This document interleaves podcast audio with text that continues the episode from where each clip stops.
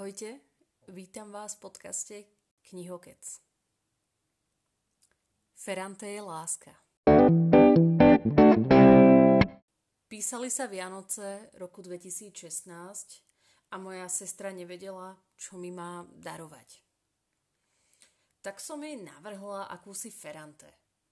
Čítala som totiž nejaké prvé recenzie od čitateľov v rámci slovenského prekladu. A reku, vyzerá to celkom zaujímavo. Pod stromček som teda nakoniec tú knihu dostala. Dokonca mám o tom aj Instagramový príspevok. O dva dní na to som zlanárila svojho muža, ktorý bol práve v meste, aby sa z knih kúpectva s druhým dielom s názvom Príbeh nového priezviska ani nevracal. Našťastie sa vrátil. Nuž, a odvtedy sa datuje moja obsesia k Elene Ferrante. Najprv to bola túžobne očakávaná tretia časť názvom Tí, čo odchádzajú, tí, čo zostávajú z roku 2017, nasledovanú štvrtou záverečnou časťou z toho istého roka príbeh stratenej céry. Ak počúvate tento diel podcastu, tak asi vám Ferrante nie je veľkou neznámou. Napriek tomu mi dovolte v pár vetách popísať jej tetralógiu. Príbeh, nazvime ho skôr celoživotný príbeh dvoch priateliek Liny a Lenu, občas Lenu volajú Elena, sa odohráva na popredí kultúrnych a spoločenských zmien Talianska v druhej polovici 20. storočia. S dievčatami sa stretávame, keď majú približne 4 roky, hrajú sa so svojimi bábikami, vnímajú vzdialený svet dospelých. Doteraz si pamätám, ako ma prvá polovica tej prvej časti vôbec nebavila, Veľa mien bez istoty uistenia od autorky, ktorá z postav bude dôležitá aj v tých budúcich častiach. Dievčatá teda v knihe rastú, začínajú chodiť do školy, dostávajú tie prvé známky, vznikajú ďalšie kamarátstva, zoznamujeme sa s ostatnými rodinnými príslušníkmi. Prichádza puberta a dospievanie, svet dievčat sa začína deliť. Kým jedna má, dostane možnosť študovať ďalej, tá druhá sa dostáva do role snúbenice, manželky, matky. Prichádzajú prvé lásky, prvé boje, a prvé akési kaňony, ktoré ženy musia zdolať, či už v kariére alebo v partnerskom vzťahu. A sa dostávame k dospelosti a k starobe. Život Lily a Lenu je úzko spätý Jedna pre druhú sú akoby ying a yang. A ani jedna nie je bez tej druhej celok. Ako som spomínala v knihe, je podľa mňa veľmi dôležitý ten spoločenský a kultúrny kontext. A práve pre túto tému odmietam túto knihu zaradiť medzi výlučne ženskú beletriu. Dozvedáme sa tam totiž o živote tej robotníckej triedy po druhej svetovej vojne, o kamore, o chudobe, o okrajových štvrtiach veľkých miest, konkrétne v tomto prípade ohľadom Neapola. Dozvedáme sa o rozmachu talianskej ekonomiky, privilegovanom živote učencov, komunizme, o odboroch, o uvoľňovaní tradičnej rodiny, priam až po menej mravné činy postav. A to celé v Taliansku, kde sa autor také krásne podarilo vykorčuľovať z náboženských tém vzhľadom na to, že nábo, náboženstvo je v Taliansku ako hodne dôležitou témou a v tej druhej polovici 20. storočia bolo takisto. Zároveň v tejto knihe, alebo teda v tejto tetralógie vidíme krásnu líniu úlohy ženy. Či už v rodine, vo väčšom spoločenstve, ale i ženy individualistky, ktorá nie je len postavou, kmitajúcou na základe motivácie mužov, ale je to samostatný jedinec, ktorý je schopný hľadať si miesto vo svete. Pre mňa kniha nebola len o priateľstve a vzťahoch. Bol to pre mňa spoločenský román v rámci širšieho spektra myšlienkových tendencií, ktoré hýbali svetom práve v tých posledných de- desaťročiach toho 20. storočia. Nuž a ak by ste si nevšimli moje nadšenie, tak vám sériu geniálnej priateľky vrelo, vrelo odporúčam. Táto tetralógia by nemohla byť napísaná bez postupného vývinu. Bez svojho akéhosi spisovateľského hlasu, ktorý autorka postupne objavovala. Jej prvý román, Eleny Ferrante, Zraňujúca láska z roku 1992. Hlavnou hrdinkou je Delia, ktorá prichádza do Neapola na pohreb svojej matky, ktorá umrela za záhadných okolností. Román zachytáva vnímanie alebo skôr kontrast medzi matkou a dcérou. Žiarlivosť scény céry voči matke vo veľmi ranom veku, až akási chorobná upínavosť voči jej osobe, ktorú docielila obvinením niečoho, čo možno ani nebola pravda, čo možno matka ani nikdy v živote nespáchala. V Eleniných kratších románoch sa všeobecne úzko prelínajú vzťahy matiek s cérami. Ich vzájomná všímavosť, konkurencia, komplikované vzťahy. A v prípade geniálnej priateľky to mimochodom krásne vidieť na vzťahoch Leny a jej matky, ktorá krýva na jednu nohu. Z roku 2002 pochádza jej druhý román Dni opustenia. Hlavným hrdinom je opäť žena s menom Olga a dozvedáme sa o jej svete potom, čo ju opustí jej manžel. Dej sa odohráva v Turíne a na krku Olgy zostali dve maloleté deti. Samozrejme, aby toho nebolo málo, jej manžel si našiel proste obligátne o dosť mladšiu priateľku. Klasika.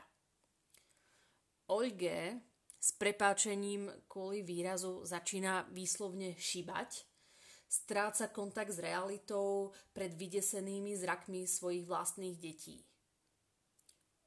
Možno po tomto románe si veľa čitateľov začalo práve namýšľať, že knihu napísal talianský autor Domenico Startoni, lebo témou v jeho knihe zviazaný a je opäť ako veľká podobnosť s touto knihou Dní opustenia. Vraciam sa teda k dňom opustenia. E, podľa môjho dojmu sa jedná o najslabšie dielo autorky. Strácala som sa vo fantáziách hlavnej postavy, a realita sa prelínala priam ako keby do sna. Bolo to ťažké čítanie v zmysle udržania pozornosti, pretože Olga naozaj strácala ten kontakt s realitou a v deji ste pomaly ako začínali respektíve prestávali vnímať, čo je naozaj realita, čo je fantázia, čo je akýsi sen, alebo teda skôr fantasmagória. Po štyroch rokoch od uvedenia románu Dni opustenia prichádza v roku 2006 Elena so svojím tretím románom Temná dcéra – pre mňa sa jedná o najsilnejší román, kde som si prvýkrát pomyslela oh yeah, ona konečne našla svoj spisovateľský hlas. A mimochodom, ten spisovateľský hlas následne už krásne prenáša aj do tetralógie geniálnej priateľky. Príbeh v Temnej cére je príbehom o univerzitnej profesorke Lede, ktorá sa konečne oslobodzuje od väčšných povinností matky svojich dvoch dospievajúcich dcer, ktoré sa na istý čas ťahujú k otcovi do Kanady. Leda odchádza na dovolenku na juh a, Talianska a pri svojom nejakom plážovom živote, kde iba číta knihy jednu za druhou, postupne sleduje na pláži mladú matku Ninu so svojou malou dcérou. Vzťahy sa postupom románu začínajú zamotávať. Leda pri sledovaní Niny projikuje svoje úvahy o materstve a o vzťahoch medzi matkami a cérami. Až celý príbeh vyústi do straty bábiky toho malého dievčatka Nininej céry. Je to skvelé vykreslenie psychológie postav, zobrazenie rodičovského vzťahu, ktoré je občas názornené priam parazitujúcou potrebou potomkov lipnúť na svojich rodičoch, hlavne tých matkách. Na knihu Temná dcéra voľne nadvezuje takisto detská kniha od Eleny Ferrante s názvom Pláž v noci, a ktorú som teda ja osobne nemala možnosť čítať. V roku 2011 vydáva Ferrante svoju najslavnejšiu tetralógiu Geniálna priateľka. Od toho času má na konte už len dve knihy, ktoré sú skôr zbierkou esejí, úvah, fejtónov a popisu názorov autorky. Prvou z nich je Frantumália z roku 2016 a následne náhodné úvahy z roku 2019. O náhodných úvahách som sa rozpisovala vo svojom druhom podcaste ohľadom januárového čítania. Takže teraz to úplne spomínať nebudem. V skratke ide o zbierku esejí, ktoré autorka napísala pre denní Guardian a rozpisuje sa v nich o svojich náhodných témach, ktoré v nej týždeň čo týždeň rezonujú. Prvé lásky, rastliny, ekológia, mená, priateľky, proste čokoľvek. Elena zostáva aj v tejto knihe verná svojmu jazyku a štýlu. Vrátim sa však k jej zbierke Frantumália. Jedná sa o zbierku rozhovorov, ktoré viedla Ferrante s rôznymi novinármi skrze písomnú, po prípade e-mailovú korešpondenciu. Ak ste milovníkom jej románov, tak tu sa dozviete viac o jej motivácii, príčinách, o jej myslení vysvetľuje pojem ženskej literatúry v spoločenskom kontexte a prežívanie ženy v literatúre. Ak sa vám jej knihy páčili, tak Frantumália nebude krokom vedľa a budete ju žrať takisto. Mimochodom, autorka v najbližších mesiacoch vydá svoj ďalší román s názvom Klamársky život dospelých. U nás na Slovensku ho vydá vydavateľstvo inak v júni v preklade od Ivany Dobrakovovej. Všetky knihy Eleny Ferrante vydáva na Slovensku vydavateľstvo inak, ktoré nájdete pod vedením Ani Ostrihoňovej.